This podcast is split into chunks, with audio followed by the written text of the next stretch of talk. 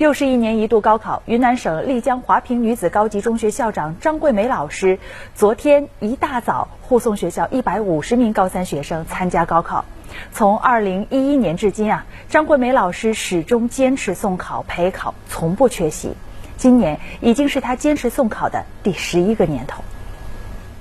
云南丽江华坪女子高级中学校长张桂梅在学校广场上为一百五十名即将奔赴考场的学生加油打气。我们把我们那一套重新来一遍。三十一班，来，班长。我是女高人，我生来就是高下飞行，我力是空间，水平的更好。高三加油！学姐加油！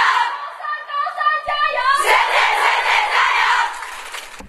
考点处长长的阶梯，两个半小时的陪考，对于患有肺气肿、肺纤维化等十多种疾病的张桂梅来说格外吃力。但是张桂梅觉得，只要能让学生们安心考试，能够最大限度的鼓舞学生，给他们力量，一切都值得。